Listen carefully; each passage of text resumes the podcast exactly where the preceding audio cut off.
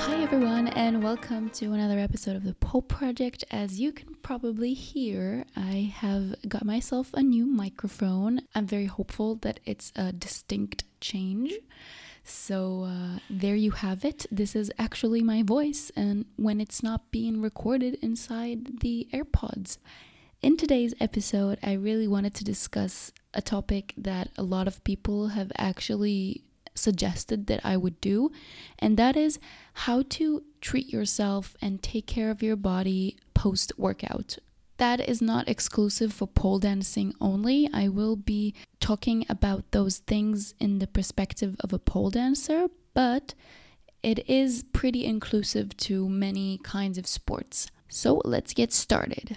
The first tip that I would give you is definitely relevant to every single time you work out. You need to have a big, satisfying, nutritious meal after that. It's probably very obvious why, but I will still give you a little extra details.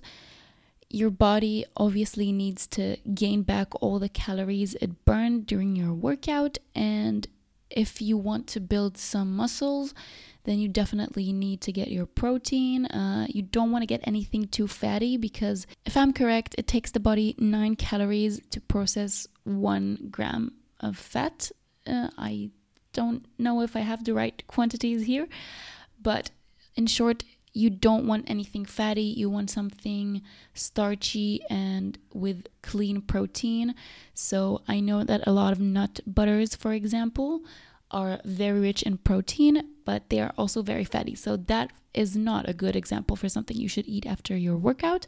I do actually want to discuss that in more detail. So, how about I do pole nutrition episode in the future? Let me know what you think about that. Once again, a big nutritious meal is very important after your workout. You just want to restore the energy to your body. And if your goal is weight gain, then definitely you need a lot of protein. But that's kind of obvious. I want to discuss a lot of other things that are not so clear. Another thing that is very important to do after your workout is a warm shower. The benefits of it, there are also a lot of benefits to a cold shower. So definitely just shower after your workout because you don't want to stink. And also, a warm shower really helps you to relax and release your uh, muscles. It will prevent you having sore muscles in the day after, or at least some of them.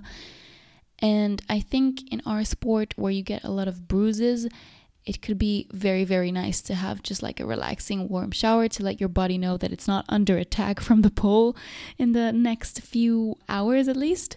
So, that is a good thing to do as well. The next point is also about releasing your muscles, but it could be a few things. So, I definitely recommend stretching after anything physical that you do or anything else that helps you relax and release those muscles.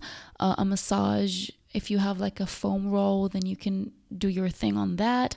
Anything that you know that helps your body relax. From three ish years of pole dancing, I already know which stretches help my body just like relax and help my muscles ease into the post workout stage.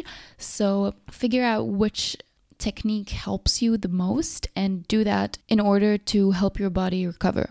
Another point that is super important is to get a good night's sleep. If you don't let your body rest, like properly rest on a bed while sleeping for like at least seven or eight hours, then a lot of the thing you work out for goes to waste.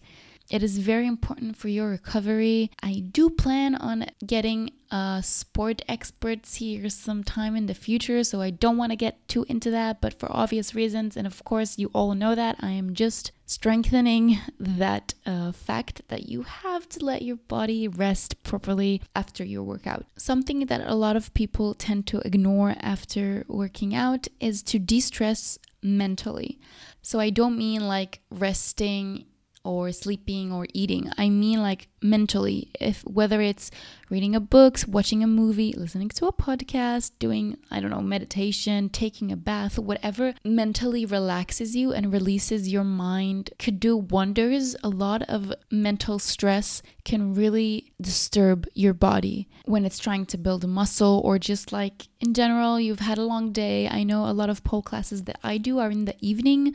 So, on top of the stress from whether I had a good or a bad practice, which can affect me a lot is also the stress from the day that I have been through even before that. I've had the whole day of like stress and work and things that I do. I am also a waitress, so my work is also very physical. So it is not less important for you to relax your mind, even if it's just like laying in bed, playing on your phone and listening to music, whatever releases your mind from all the stress and worries is good. And you need to do that after every single practice. It will help you way more than you think. So, last but not least, I think it's probably the most important thing. After a workout, give yourself a mental tap on the shoulder for your hard work. Even if you had a shitty practice, you haven't succeeded anything new, and it was frustrating and you just want to cry. Believe me, I've been there. Like, I've been there probably two times this week already.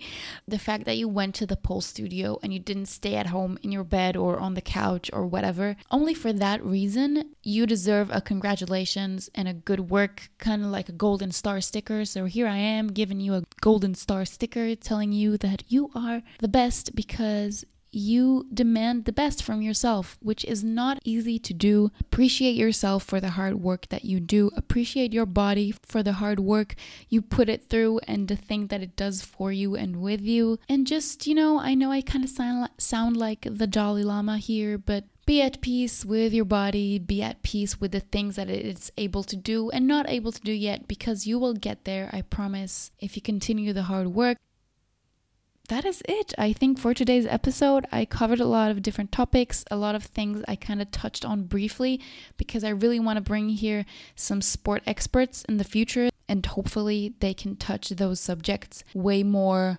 deeply and from their uh, professional perspectives as well. I will be just like listening here, going, mm hmm, mm hmm, wow, wow, interesting.